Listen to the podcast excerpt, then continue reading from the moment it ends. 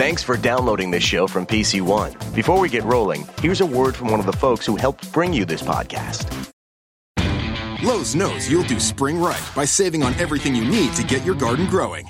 We do it right too, with incredible deals to help you save during our Spring Black Friday sale, like Bonnie vegetable and herb plants, 4 for $10. And for a clean looking landscape, pick up 5 bags of Scott's mulch for just $10. Whatever's on your spring to do list, hurry in and save during our Spring Black Friday sale. Do it right for less. Start with Lowe's. Offers valid through 417, not valid on Alaska or Hawaii. Bonnie offer valid on 19 ounce pots. See store for details, U.S. only. This podcast is brought to you by Braintree. If you think that your payment system exists solely for the purpose of transferring money from a customer's wallet to yours, think again. Braintree, rethink payments. Learn more at braintreepayments.com slash Forbes. This is Forbes Under 30 on Podcast One. And I'm your host, Steve Goldbloom. On the Forbes Under 30 podcast, we talk to young innovators, disruptors, and entrepreneurs. Today, we have Ana Kasparian, the host and producer of The Young Turks, an online news show that is unapologetically liberal. She's an LA based journalist who does not shy away from voicing her opinions, earning her a loyal following and a spot on the Forbes 30 Under 30 media list in 2016. Anna, thanks so much for doing this. It's good to have you. It's my pleasure to do it. I love it. Thank you for having me. Is it true that when you were younger, you were watching Barbara Walters 2020? I, I, was. I actually grew up watching Barbara Walters on 2020, and I didn't even really realize how much I loved what she was doing until I was old enough to kind of figure out that at some point in my life I'm going to have to establish a career. And so I had this conversation with my mom, and I was like, I don't know what I want to do. And she was like, Well, you really love Barbara Walters, right? And I was like, Yeah. She's like, Why don't you be a journalist or work in the media? And then I was like, Yeah, yeah, that sounds like a great idea. So you know, she inspired me in a lot of ways through her work on 2020. Do you think that was the moment where you realized that journalism or media was for you, or did, what what was the feedback you were getting from your teachers when you were growing up in uh, in LA? Well, my teachers knew that I was very opinionated and outspoken, and so they never really pushed me in one direction or another. Um, the person who really made me think about what I'd want to do for a career was my mom. And so once I had finally decided that I wanted to have a career in, in journalism, um, you know, I, I, kind of let it be known to my educators. And I was really lucky because I had really great teachers and then later on, really great professors that encouraged me and gave me, you know, the tools necessary to, you know, deal with some of the turbulent nature of working in the media. And can you tell me a little bit about your background? I know you're first generation, right? You grew up in Reseda? Yes, I'm uh, first generation. My parents were born in our well, my dad was born in Damascus, and my mom was born in Yerevan, which is the capital of Armenia. And uh, they both came here in the 70s and later married. And I was born in Los Angeles, so I was, you know, I've I've always been an Angeleno. I was born and raised here, and I always thought that at some point in my life I'd probably move to New York just because it's uh, you know the top market for journalism. Right. But to be honest with you, I feel super lucky because I found my job at the Young Turks, and I've been working there, you know, for 10 years now. I just celebrated my 10 year anniversary. Congratulations. I did. And we're, we're going to get to the Young Turks, um, where you, you know, when you started there, I, am curious with the household you grew up in was mm-hmm. there because I have some friends of first generation and there's, it's like a pressure cooker of mm-hmm. a home life at times. And the family is, it's very different, uh, from the generations that have been here before. And, uh, they've like inherited some comfort you know? Right. That's actually a really great point. Um, it's always really interesting to me to hear such negative commentary on immigrants because i think the reality is a lot of people who come to america just like my parents risk pretty much everything and they leave everything behind in search of a better life. And so I was actually having a conversation with my husband about my dad last night because I'm, you know, currently looking to buy either a condo or a home and my dad is a property owner. He owns apartment buildings in Hollywood. And so I'm just like, man, I grew up in America and I have all the tools necessary. Like there's no language barrier, there's no real, you know, obstacle between me and buying a home except for the cost, of course. And I don't know how my dad did it because there was a language barrier. He came here, he worked as a handyman, he worked 18 hours a day, saved up his money for a down payment, and he bought these properties, which he, he now, you know, relies on for his retirement. And so he really, really worked hard. And I think that that work ethic wasn't just suggested to me, it was kind of forced right. upon me. And so I just remember having these conversations with my parents when I was as young as eight. And they would be very frank about what my future would be like if I didn't have, you know, a, a strong work ethic. And so there was never any, you know, distinction between me and my brother. It was always very much, you guys both have to be independent. You have to establish careers. You have to work hard. You have to be productive. And I actually thrive in that pressure cooker environment. So right. it worked out for me. And your husband, uh, correct me if I'm wrong, he's Cuban American. Yes. Yeah. You did your research. Right. So, well, well, he, because I read somewhere that you said he, he, and I've, and you've noticed this with, with, um, first generation uh, families and, and the immigrant experience coming in that, that you can bring with you some conservative values, right? right. Like, didn't um, he come from a like? Uh, are, his families are conservatives, right? Well, yeah, Cubans tend to be uh, more conservative, and to be quite honest with you, depending on um, the diaspora, Armenians tend to be conservative as well. Yeah. So, uh, how do they feel about you at the Young Turks? My parents and you know my family personally loves what I'm doing, and it's because they understand that the show is not like an homage to Turks or what happened during the genocide. They're really proud of it. And I think that we have, I don't think, I know that we have a really large um, Armenian fan base that, you know, they, they, they might not be as vocal about the fact that they love the show with the Armenian community, but they understand like the show is important because, first of all, it brings together an Armenian and a Turk. And we you know it, it leads to a really important open dialogue about issues that armenians and turks have you know historically disagreed on. And i think that you know i've moved cenk on on issues he's moved me on issues and it's my parents love it so i'm as long as they're proud of me that's all that matters well you've talked about that too that you had sort of a conservative youth yeah right? Mm-hmm. And your politics, I'm curious how your politics have evolved since. Um, and I know you've been at the at the Young Turks since 2007. Mm-hmm. So what what does that feel like? Because I sometimes feel like as a, and I do reporting for PBS and stuff, and and um, I feel like sometimes when you're writing or reporting, you need to do that in order to see how you think. It's like talking. You need to talk in order to see how you feel about something. So right, h- how have your positions evolved in, in, in the fact that you have been talking for 10 years as part of the Young Turks? Well, I think that, and I'm sure that some of the listeners might not love me saying this, but I, I, really think it's true. I think that some conservative positions, certainly not all, but some conservative positions pertaining to social issues um, stem from a certain level of fear or maybe ignorance. And I'm not calling anyone stupid. I'm just saying that for me personally, the the conservative viewpoints that I had were really more about not understanding issues like marriage equality or mm-hmm. understanding the issues you know related to the war on drugs or um, you know, just all prostitution, for instance, I changed my views on whether or not we should legalize and regulate prostitution.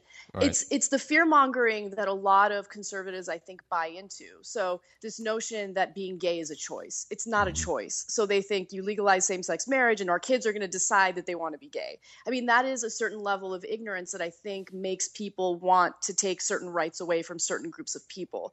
So I think what happened was I just grew up and I just educated myself on these issues and realized, oh, th- th- normalizing same sex marriage doesn't mean that people are going to decide to be gay. You know what I'm saying?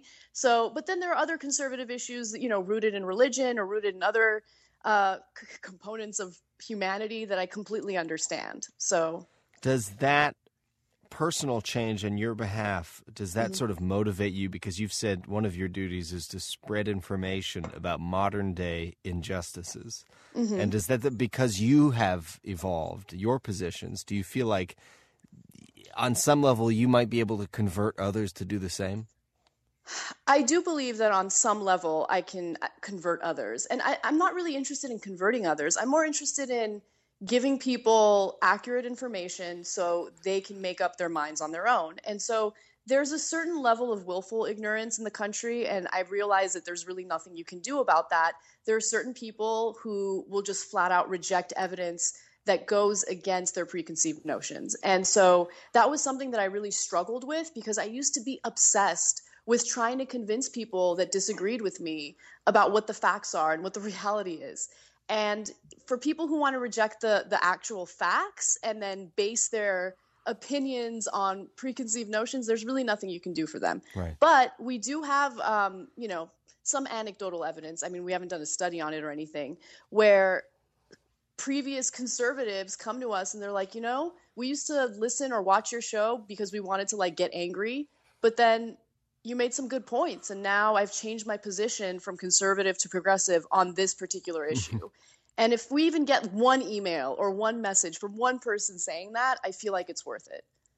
Well, let me ask you. I want to jump back a little bit to how you got involved in, in, in journalism and media, and I, and I, you and I actually have some parallels here, mm-hmm. because I was growing up in Canada, and when I was in high school, I had to do a three a.m. shift at a radio station in order to get this internship when I was seventeen. Oh wow! In Canada, and people thought I was crazy, but you did it, and you kind of learned um, everything. And you were a PA at CBS Radio, and didn't they start you at 3 a.m.?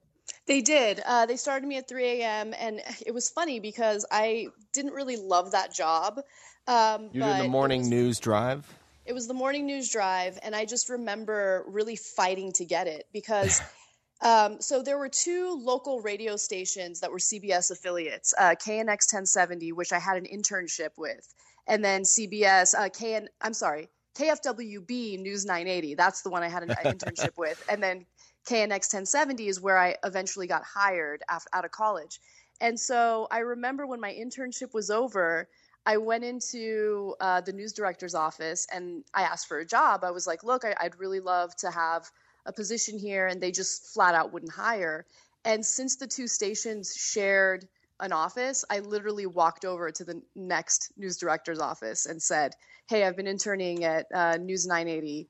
I would really love to have a job here and I'll do anything. I'll mop the floors. Right, I just right. want to be in the newsroom. And she's like, okay, I'll hire you. It's so it such an out. affordable way to do it other than journalism school, though I know you do have professional training in journalism. Right, right. And to be quite honest, I'm glad I went to journalism school. I had a really great experience there. But um, the way I ended up getting the internship, which was obviously very important in starting my career, was um, one day I was out and I saw like the marketing team for the news station like handing out T-shirts, and I told them that I wanted to do that job, and so I started doing that. And then one day they brought one of their reporters along with them to do like some live reporting. Yeah. And I asked her, what can I do to get in the newsroom? And she's like, you need an internship. Uh, you need an internship, but the only way you get an internship is if you take my class. And her class was at a campus that was an hour and a half away from where I lived. And it was every Wednesday or something at eight in the morning. And so I was like, fine, I'll take your class. Right. I, I, didn't need it for credits or anything, but that's what essentially got yeah. me that internship. We're going to take a quick break. We'll be right back. We're all fans of something. Me, I'm a big hockey fan. I'm Canadian, so I just am. But with absolutely everything changing about the way we consume culture, the way fandom works is changing too. I want to tell you about an awesome new podcast about exactly that change. It's called Fan Club by Viacom, and it's about why we love what we love. Fan Club is a short series hosted by Ross Martin, who has perhaps thought more about fandom than anyone else on earth. Ross has dedicated his career to marketing and innovation in entertainment. Named one of Fast Company's 100 most creative people in business and a three time Emmy winner to boot, Ross has continually explored fandom through his work at Viacom, home of Comedy Central, MTV, Nickelodeon, BET, and so many more iconic brands and shows that you love. On Fan Club, Ross is trying to figure figure out the future of how we are going to watch, listen, and consume culture. He talks to a slew of amazing, brilliant people across the pop cultural landscape musicians, artists, fashion designers, chefs, even scientists about how their work is being experienced today and how they think it will be experienced in the years to come. Fan Club will change the way you think about the things you love. Subscribe now at vbyviacom.com slash fan club or wherever you're listening to the show. It sounds like you got it early on that it's not like it's not about oh if I if I practice at home with the right material. I mean, yes, you should study and yes, you should work, but it it really is about boots on the ground, showing up and making yourself invaluable at these places yeah. and hustling. I mean, I remember when I was in journalism school, I knew how competitive this field is, and it's especially competitive if you want to do broadcast um, Right. or broadcasting. And so I would I would stay up at night, you know, kind of fearing failure. And I didn't I didn't want to do anything else. This was all I wanted to do. And I kept asking myself, what what happens if I don't get a job? What happens if I'm not good enough? What happens if I don't get hired anywhere? And so I I realized very early on that I had to fight for it and Right. I was willing to do anything just to get my foot in the door. So when you went, you're like Ira Glass because Ira Mm-hmm. Glass before he got hired over at NPR, he was doing the marketing.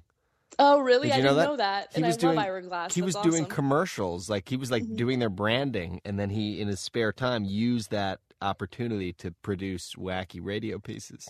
that That's to, hilarious. I you didn't know that. This is American life. Uh, same with Jad Abumrad, actually, at Radio Lab. He did the same thing. They were he was running around. Like I mean, I, I think people just while no one was looking, these you know geniuses were creating their own work. But Mm-hmm. um, when you go to the Young Turks in Mm-hmm. 2007, you're there. You were temping at first, right? Right. So I was only supposed to be there for two weeks. Uh, the producer was, and at that time there were literally only four employees there. The producer wanted to take two weeks off to go to Germany. And so they just needed someone to fill in for him for two weeks, and that's it. And so I didn't really expect to stay there long. I thought that it would just be a temporary job.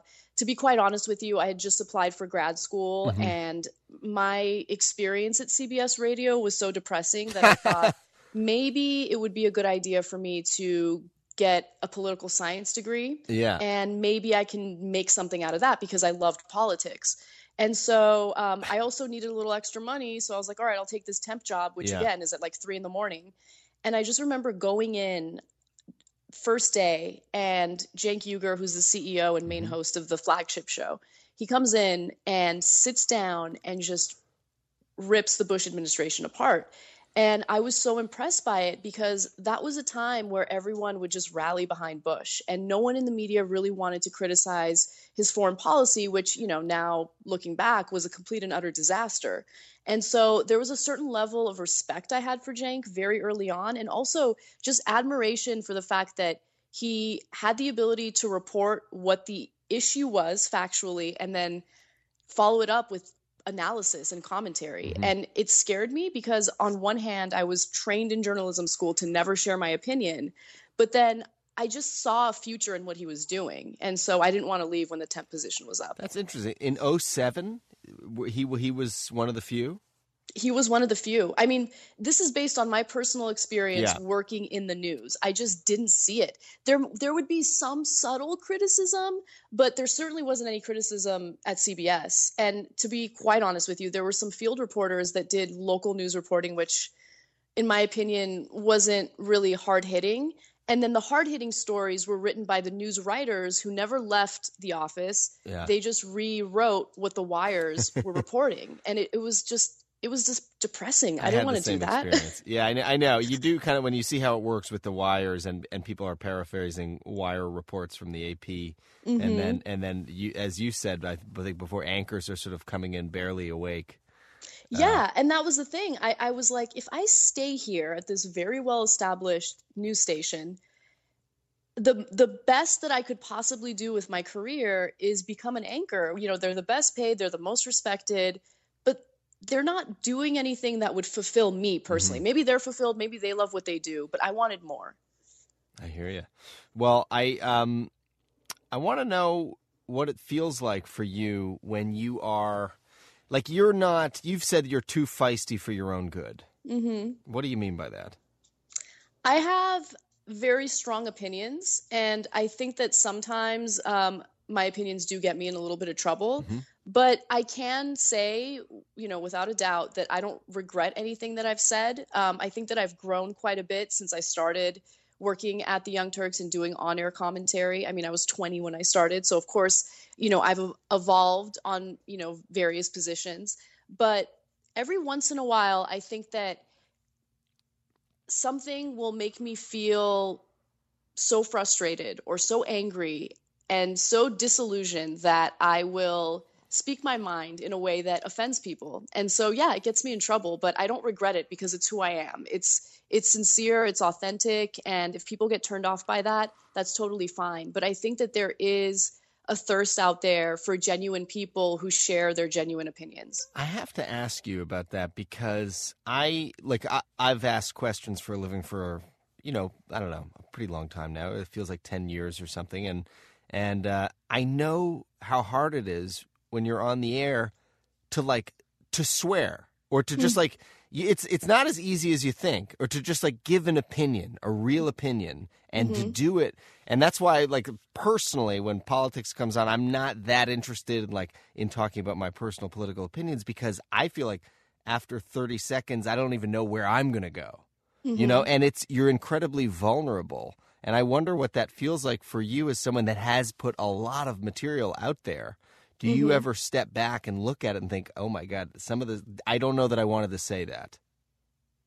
You know, after the election, um, after election night, there was there was some reflection on my commentary because I was really frustrated, specifically with women who voted for Trump. Yeah, and I, saw I was that one. very, very vocal piece. about that, and I said that I don't respect them. Yeah, and I called them stupid. Yes, and so as I was saying it, I didn't regret it. Um, I didn't regret it a week after I said it. And even now, I don't regret what I said because, again, it, it wasn't, I wasn't doing something for shock value. I was saying something um, not just based on opinion either. I was saying something based on you know, evidence indicating that these are people who are literally voting against their best interests. And that was what frustrated me. But there were there was so much pushback against that, understandably so, because no one wants to be called stupid.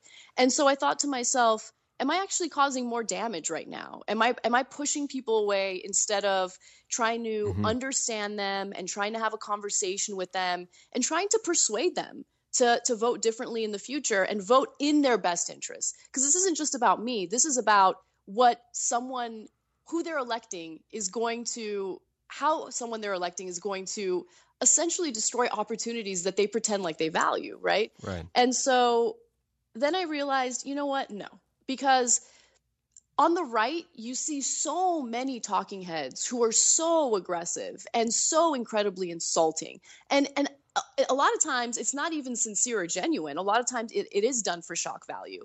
And so what I realized is what you saw on election night was me. And even though I'm supposed to be like this perfect robotic news reporter, I'm not. And I don't I don't pretend to be. I don't even want to be. I want to be myself. And I feel like time will prove my mm-hmm. point right. And I feel like time already is proving my point right. All of a sudden, people who like despise me on election night are coming to me and they're like, oh, yeah, I guess you had a point. And so people like me and people like uh, you know, my colleagues at the Young Turks were brushed off as so-called elitists during the election because we were trying so desperately to relay important information to people who were persuaded by Trump's BS. And it was like, no, you're elitist, you're this, you're that. And it's like, okay, well, who's elitist now? Mm-hmm. Because the reality is, someone like Trump isn't going to destroy my life right? I've already graduated college. I already have my career. I'm successful. I'm, I'm living a pretty good life. But I care about people who haven't had those opportunities yet. I'm worried about those opportunities being taken away from them. And I think that people are finally starting to realize that there was no hidden agenda, there was no weird, you know, corrupt influence behind the scenes affecting my commentary. It was me genuinely caring about the American people and, and the opportunities that could be snatched away from them. Well, you were being real, and I want to ask you about that night uh, because mm-hmm. when I was watching that night, what was stunning to me was seeing the silence from the reporters who were kind mm-hmm. of just staring blankly into the camera, and maybe they were working through some issues in their head while you were working them out, you know, out loud. Mm-hmm. Um, and one of the things I've read, you know, and, I, am curious if you've ever had any interest in going into politics or something, because um, when Hillary Clinton called people deplorable mm-hmm. and kind of walked it back, yep. you were one of the people that said, no, no, no, own that. You got to yep. go out there and own that. And I think it sounds like your your advice to the politician is to say like fight like you've got nothing to lose.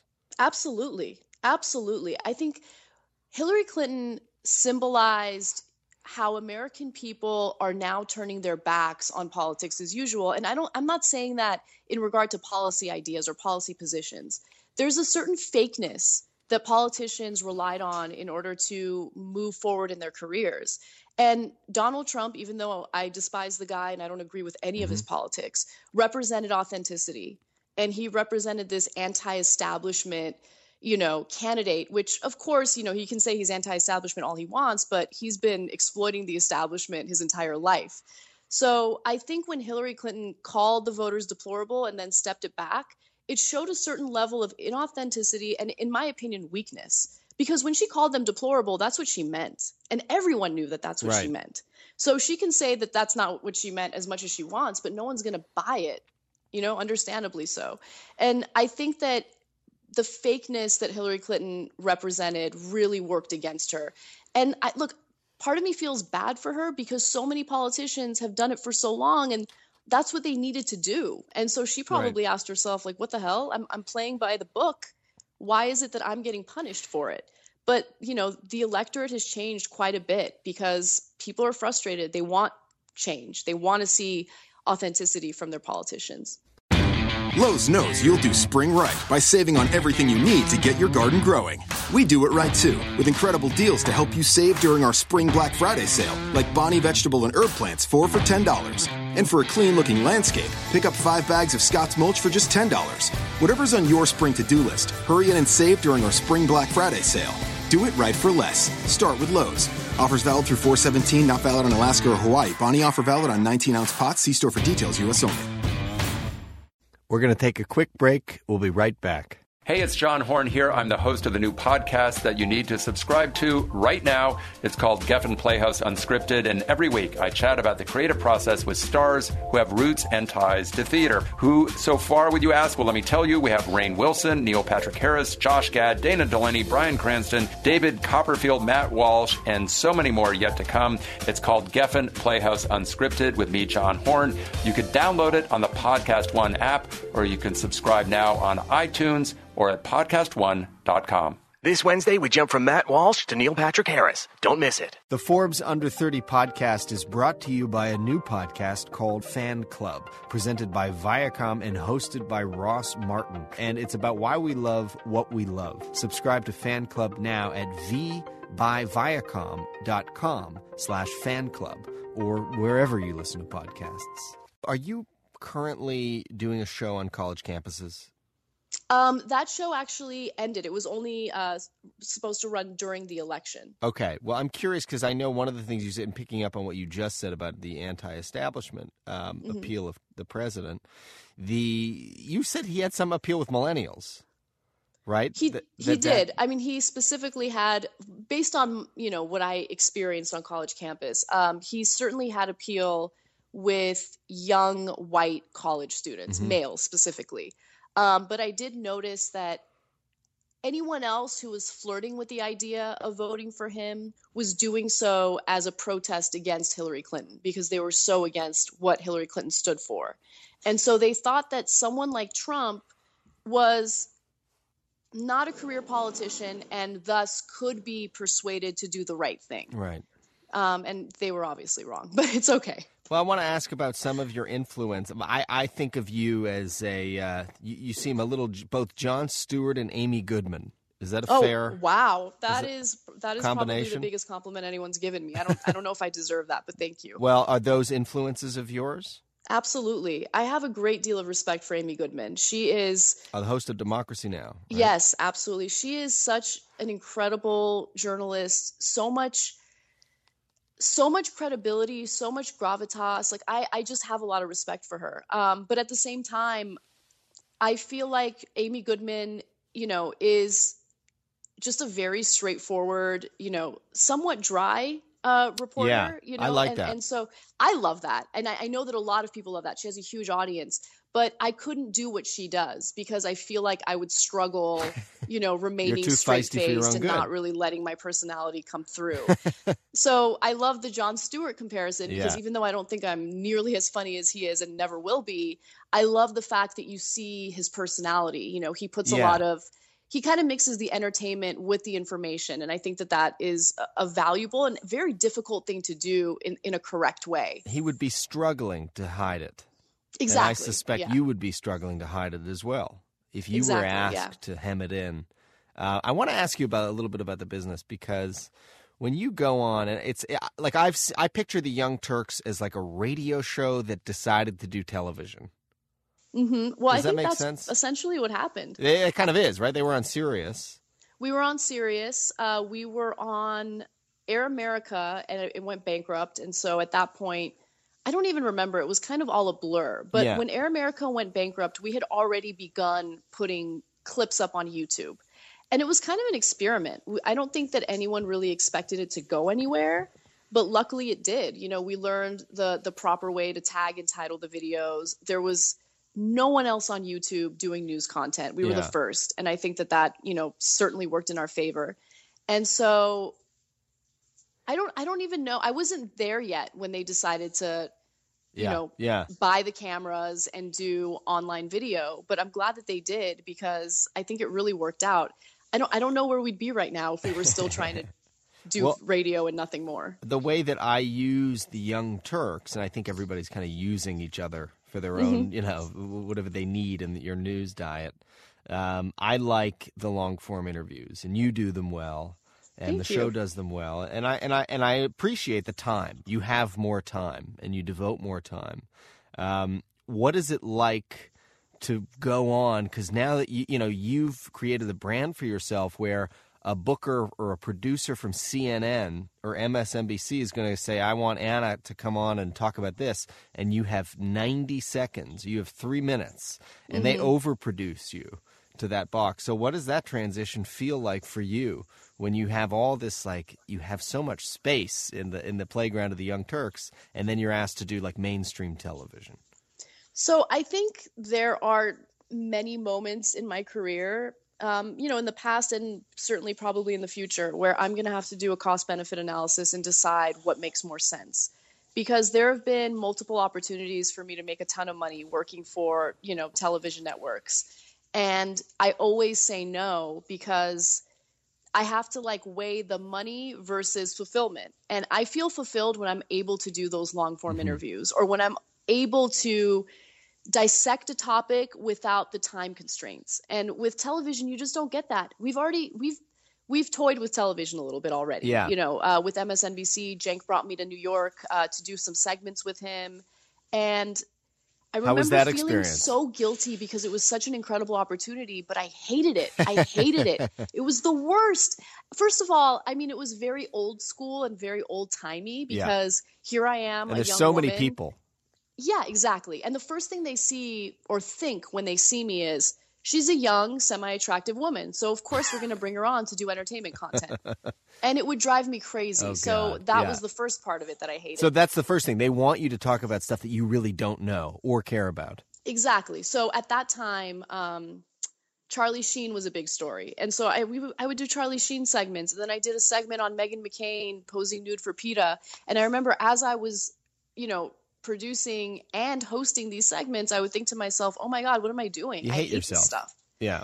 you know so there was that and then you're right the the segments would take two and a half minutes three minutes and so even if i didn't really care for the topic it was annoying to spend all that time producing and researching it and then i wouldn't really get a chance to share my thoughts on Yeah. it or share other interesting angles on it I remember going and doing some hit for a network where I was being interviewed on something and it was like four minutes and then Mm-hmm. and we did it and they the, the the anchor wasn't making eye contact with me and I was like I didn't even know what I was looking at. Oh my And then the producer stops the show and they go, Steve, we have to do it again. Can you make it tighter? And I was like, I don't even make make it tighter. and I felt like I was an actor. And then I was like, I now I have to think about what seemingly offhanded thing I just said and make it tighter. And I was like, this is horrible. I know. It just seems so fake. That's the part that drives me crazy. Like what we're doing right now is a conversation. And I think that's the reason why you see people in my age group, you know, looking for this type of content where Yeah. people are having a conversation. They're looking for podcasts, they're looking for content on Netflix. They're looking for, you know, this non-traditional, untraditional uh, way of consuming news. And I totally get it. I mean, I'm in the exact same camp. If I want to get educated on a topic, I'm not going to listen to CNN or MSNBC or certainly not Fox. I'm going to look for a podcast that focuses on that topic for at least an hour because they're going to have a much more authentic, uh, educational conversation about it versus what you're going to see on cable news. Right. Right. And it's also the like how often are you doing the show at the Young Turks? Uh, Monday through Friday, so five days a week. For one a- for how long is the show? An hour? It's a two-hour show. Um, every day, I I'm responsible for doing at least the second hour of the show. Yeah. But um, Cenk is also the CEO, so he's gone a lot of times. Right. So I will do both hours. Like I've been doing both hours uh, this week. And do you, uh, in terms of the business, you guys are available? Like, do you do over the top? Are you on Hulu and Roku? Right? Yes, we are. Okay. So was that when did that happen? So that's the business side of things, and I I'm not really well equipped to answer questions regarding that. But I know that we have been on Hulu for several years now. Roku uh, followed suit. I think that we started Roku maybe two years ago. Um, but we're on so many different platforms right now. I can't even keep up. Where are you seeing or feeling the most uh, response from from viewers? Well, things are changing right now, and it's it, it's exciting and scary at the same time because YouTube has always really been our bread and butter. That's where the majority of our audience exists. Uh huh. But lately, especially after the election, we've seen um, a lot of growth with our members. So our members are people who pay ten dollars uh, a, a month to get uh, our full show anytime that they want. They don't have to watch it live, and then they also get a post game show that's only available to members. That's where you know Cenk and I will kind of discuss you know some personal stuff in our lives or uh, additional stories that maybe we didn't get a chance to talk about on the main show. And so we, we're seeing some growth there, but we're seeing the most growth on Facebook. Uh, Facebook video is doing really well. Right. So uh, we're trying to kind of adapt to that and and keep up with it because it's exciting, but also pretty scary. You know, um, advertisers are pulling out of YouTube because they're afraid of you know some of the hate speech that you see Right. um, on there every once in a while, and so you know it's it's a little scary because we don't know how well Facebook plans on monetizing, but it doesn't really matter. I mean, we're really focusing on where the audience is. I want to quote you on something. Twitter is a cesspool of the worst people in society. Absolutely. That's you said that, right? Yeah. You mhm. still feel that way? A- absolutely. I mean, it's fa- okay. So Twitter, in I think my you have view, like a quarter million is- followers. Well, not everyone on there is terrible. Like, let me be let me be clear about that. Okay, that would be hyperbole. I, I don't actually mean that everyone on there is terrible. I'm I'm still on there and I'm still tweeting every once in a while. But um, I think that what I I think what most people see, the most visible part of Twitter, includes either the trolls, which is you know a huge part of that site, or you know really smart, interesting people who just use Twitter to be snarky and unbearable. So it's that's that's my view of Twitter. I never check my mentions anymore, and I feel kind of bad because That's I know there are great freeing. people who want to reach Yeah. out to me and share some ideas, but You can't. I You can't I go gotta down that yeah take hole. care though. of my mental well being. Yeah. Well, I, I want to ask you about putting yourself out there because Mm-hmm. it, you know, in, in looking, you know, in, in reading about you, there is information about like your personal life, the fact that Mm-hmm. I knew you were married or when you weren't married and stuff like that. Were you? What does that feel like to have to become kind of a public figure? And and have people aware of things in your life and see you and have a certain comfort level with you and and both you know i imagine some of it is is really rewarding but also when we talk about the trolls like that, that must Mm-hmm. be terrifying Yeah, it is terrifying. Uh, last year was really difficult because on two separate occasions I was confronted by trolls in person, and so you know dealing with that was was scary, Yep. especially because it was like in an, a very aggressive way and a threatening way. And mm-hmm. so last year I kind of realized that we have a lot of the downsides that come along with being public figures with very few of the upsides. So fame and fortune I think is something that a lot of people like value and they they want in their lives. Yeah. And I've realized that fame is actually pretty terrible and I have that with none of the fortune. Like we're still Right. you know compared to other news personalities, we're not making a lot of money. Right. And so that's a decision that I made because I love what I do and it's fine. But we're still a you know a huge news show that has a lot of viewers, uh, some of whom might despise us and might want to harm us. And so if you don't have the money for security and and you know the you know the the resources to kind of protect yourself from crazy people, well, it kind of sucks because you're just dealing with all the downsides and you don't have the upsides. So what I've realized is that I just I need to be a little more careful about opening up about you know people in my personal life. Right. Right. It yeah, it's one thing to talk about myself, but it's another thing to talk about people that I love. I don't want to put anyone else in any type of danger. So I've kind of reeled it in a little bit or ta taking it back a little bit. Right, and I, I always like that line. I can't remember who said it, but they said uh, people who want to be rich and famous. They said just try being rich first, see if that doesn't cover it. Yeah. Oh my gosh. I, that's exactly right. the um, in terms of though the, the resources, um, do you feel that in the reporting you're doing, how how are the Young Turks uh, supported in terms of having enough resources to go out and cover stories uh, effectively? And that's something you hear a lot about in news. When you say resources, you mean like where does the revenue come from? Um, well, we can talk about that too. But I was thinking in terms of having being able to go out and send you to the RNC where I knew you went, um, and just have you like out in the field. Uh, Right. More and more reporters are saying they they just don't have that ability, and it does. You do see that in the reporting.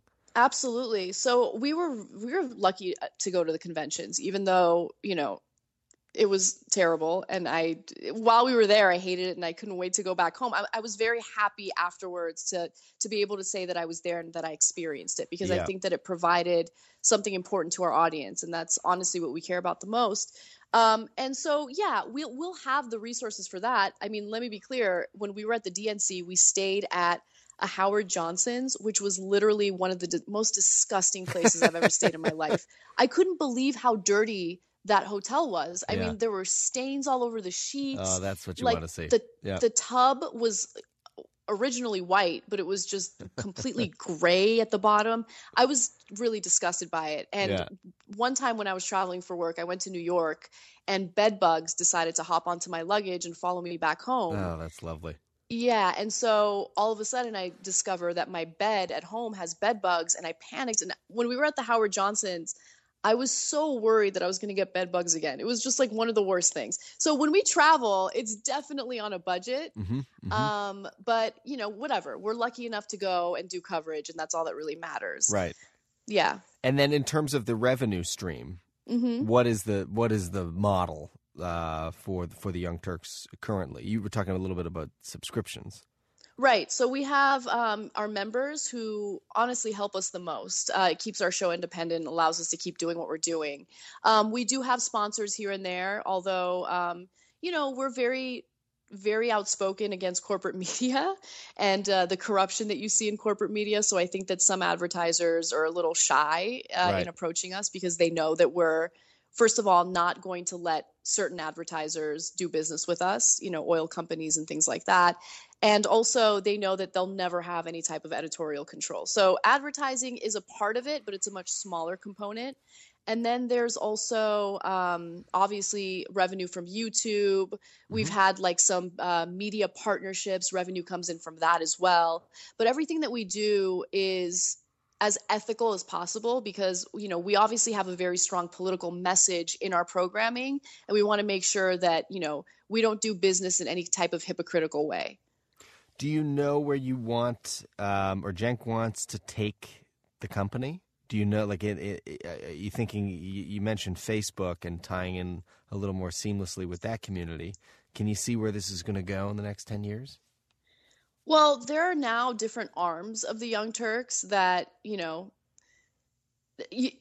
I, am more heavily focused on the news part of the company. There's also, you know, a political arm called Justice Democrats, which is entirely separate from our news show. Right. Um, and then there's Wolf PAC, which is a political action committee that aims to take money out of politics. So um, there's a lot going on, and I don't know exactly how things are going to work out for like the more advocacy component of mm-hmm. the company. But in terms of news, I know that we are we are likely going to adapt with a changing digital market because you know YouTube I think has done a lot of great work, but I think that unfortunately they might be falling behind a little bit. I think Facebook is emerging as the next, you know, top source for digital news content and and hopefully, you know, they learn how right. to monetize it appropriately. And so I think we're just going to adapt to different platforms and and grow uh, along with that. We're going to take a quick break. We'll be right back. This podcast is brought to you by Braintree. Are you aware of the phenomenon of social spending? Using a service like Venmo, people can, for example, split the cost of a night out or send a birthday gift or just connect with friends through a shared economy. It's a new way of looking at spending. Currently in limited release with just a couple lines of code, Braintree lets your business accept Venmo. It's another example of the opportunities that open up when you rethink payments. Braintree. Rethink payments. Find out more at braintreepayments.com slash Forbes. Working for a liberal outlet uh, mm-hmm. like the Young Turks, what do you? How do you respond to people who say, you know, eh, the the media bubble is becoming we're becoming so fragmented, we're not even talking to each other? Do you do you ever worry about that? Well, yeah, I do worry about that. Not necessarily with the Young Turks, because even within our company, we have, you know, gradations of liberal opinion, right? So mm-hmm. there were a lot of disagreements during the election. Yeah. I mean, I once I knew who the front runners were, I was like, we got to vote for Hillary. There were liberals, you know, liberal hosts within our company that were like, hell no, never Hillary, never this, never that. Yeah. And and so there's disagreement there, and I love that because I think that it's ridiculous to pretend as if liberals are monolithic or conservatives are monolithic. People have varying opinions even within a political ideology. So, what I do worry about though is, and I'm going to give you an example of someone that I'm not really fond of, but I think she symbolizes mm-hmm. something that's really wrong in media. So, Tomi Lahren goes on The View and says, I'm pro choice because being pro choice is consistent with my views on small government. And then she gets fired from the Blaze for making sense once in her life. and I think that that's terrible because even if I don't agree with her on the vast majority of things, I think it's important for us to not be so tribalistic in our political ideology. We need to evolve. And the only way you can do that is by listening to different perspectives and if you can't even do that within your own political party, there's something wrong. Well said. And um, Ana, I'm curious. This this question I, I, I want to know about you. Is there anything that you'd like to be doing that you're not doing now? When you look about your when you look at your career, think about your future. I want to be like I, I look at John Oliver and I ha- I mean I love John Oliver so much. I fangirl every time I watch his show. I, I call my colleagues. John Iadarola is one of my uh, very close colleagues. I'll call him after the show or text him after the show. I'm like, "Did you see John Oliver? Isn't yeah. he amazing?" So I'm I'm a huge fan of his, and I wouldn't say that I want to do exactly what he's doing, but I want my reporting to be as well researched and funny as his. You know, if if I could pick one person, I would model myself after John Oliver. Um, so what what I'm what I am doing right now is um, something called Facebook Originals on the Young Turks Facebook page. And uh, I never usually read from prompters. Everything that we do is off the cuff and mm-hmm. very free flowing. But I decided to eh, once a week do you know a long form video where I pick a topic, I write a script, I try to make it funny, it's well researched, and I try to do something similar to what John Oliver does. And so I want to do more of that content. You know, it's still authentic, but it's more produced. And um, yeah, I want to do more of that. And to be quite honest, I love teaching. So I do see myself focusing a lot more on teaching journalism at universities. And you're teaching currently at your alma mater, is that correct? Yeah, so um, I didn't teach last year because of the election. It was kind of overwhelming, but I just applied to uh, teach in the fall. So hopefully, you know, there's a position for me, and I'd love to go back and teach again. Ana, you are outspoken, and I'm curious if you keep company with people who are outspoken and how people respond to you in your real life. What, who, who are the people in your life, and, and how do they take to your opinions? You know, grow, grow, that's a really good question. You know, growing up, I had I had a lot of problems because there were certain people that didn't like me and I didn't understand why. Um, and I didn't, I never did anything to them. I was never rude to them. I was never opinionated with them, but I've always had a very strong personality. And I think that some people get turned off by it. And I think that it, it, it intimidates certain sensitive people, which is fine. And so when I grew up, I realized why some people kind of shy away from me. But, you know, if I look at my circle of friends and the people that I surround myself with, I wouldn't say I wouldn't say that a lot of my friends are opinionated, but I would say that they're strong. And so they're the type of people that might not like to voice their opinions, but they can totally handle hearing strong opinions and just kind of deciding for themselves whether or not they agree with it. Um, they'll engage with me every once in a while in a political debate, but yeah, I mean, I wouldn't say that people around me are as loud mouthy as as I am. yeah. Well, you um, you know, you've talked a lot about your personal life, and I so I do know your position on uh, w- when you were dating. Mm-hmm. You you used to say you just didn't like when people played games. That you were like upfront, what's going on, open, yeah. commu- you know, really like communicating. You, you believed in just commu- saying how you feel. Yep. Uh, and you had no time for games. Do you still feel like you, you in, does that translate into your personal life with friends? Like you, you really don't keep company with people who play games. Oh, absolutely, absolutely. I mean, I think that free time is such a precious and limited resource, and I wouldn't waste any of that free time with someone who's not being sincere with me. I, I hate insincerity. Like, even if you despise me, if you're honest about that, I have a lot more respect than someone who's playing games with me. Right. You know what I'm saying? So, um, yeah, I'm very straightforward. I remember when I was single, there was this one guy that I went out on a date with, um, and he was this tennis player. He was like super hot. I was very attracted to him. We went out on one date, and he was really, really smart too. Like he was just the perfect guy for me. I thought that we would really have great chemistry and yeah. we'd have a good relationship. But he wanted to play the game. So he wouldn't call. He would like text me and ask me if I'd be free that night, and then I'd say yes. Same day, same day texting. Yeah, same. That's nice. You can't I make would, a same I day mean, appointment. I don't waste time. Yeah, like, yeah, that's not right. Yeah. I'm not going to wait until like the next day or two days later to text you back. But anyway, he would play that game. And so finally, one day he had texted me and asked like if I was free that night, and I just told him what's what. I'm like, yeah, you know, not interested anymore. Like, I don't know what your issue is, but you're very unresponsive, and I just I want someone who's real. That's so, funny. and he Yeah. was very taken aback. I think he thought that his game was like keeping me interested and luring me in, but it's just not my thing. Something to be learned here. I have a girlfriend, and I, I, in order to to win her over, she's very, very tough. By the way, 1st Uh-huh. first generation Russian, and very tough. And I had to, I would call her on the way home from the date to make the next plan. I love that. I mean, you know, I, love was that. like, so, y- y- yeah, to the point where I was just like, I had to. There was so much anxiety in the beginning because you really don't know when you're going to see each other again. Yeah, true. And so my my husband actually, when we first started seeing each other, you know, it was supposed to be fun, and I we had an understanding. I did not really think that it was going to turn into anything serious, and um, he would he would text me all the time, and he was like, "Yeah, I don't want a girlfriend," and I was like, "Yeah, I don't want a boyfriend. I'm just having fun." But we were constantly communicating, constantly talking. There were no games. Yeah. And so I think that that's what kind of brought me in because I love the open communication. And even now, I, I would say the strongest part of our relationship is the fact that we openly communicate with each other. So that's really important to me. Where did you guys meet? We met at a club, believe it or not. Right. I uh, I had recently ended a relationship. I was kind of like depressed. One of my friends wanted to take me out that night, and I was like, I don't want to go out. I'm not going to, you know, have a good time. And uh, we showed up to the club pretty early. No one else was really there, Yeah. and he was working there. So I caught him checking me out and we exchanged info. And I thought, all right, well, this will be a fun way of getting my mind off things. Right, right. And we just really had great chemistry and it, you know, developed into something more. Well, that's wonderful. That's great. you met in real life.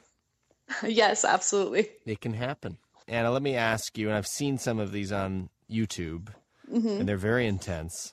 How do you deal with uh, w- when you are confronted uh, by a troll in real life? Um, well, uh, if if the troll that you're referring to is uh, a conspiracy theorist uh, genocide. who's also a big fan of Trump's, I Yeah. mean, I here's the thing: if you come at me aggressively or if you threaten anyone that I care about, I'm going to fight back. Yeah. and I'll do it by any means necessary. Most trolls I ignore. I don't even read their comments. I'll block them and all that. But if it's in person, if you're threatening me in any way, shape, or form, or if you're threatening anyone I care about, I'm going to respond and I'm going to respond aggressively. And so, um, I don't know. I think that I, you know, when I say that I'm too feisty for my own good, there's there's this fighter in me that I think I inherited from my mom, and I just feel like I will always protect myself and protect those I love by any means necessary, and I will say what I need to say, do what I need to do, and it is what it is. So don't come at me because I'll come at you. That's such a great ending.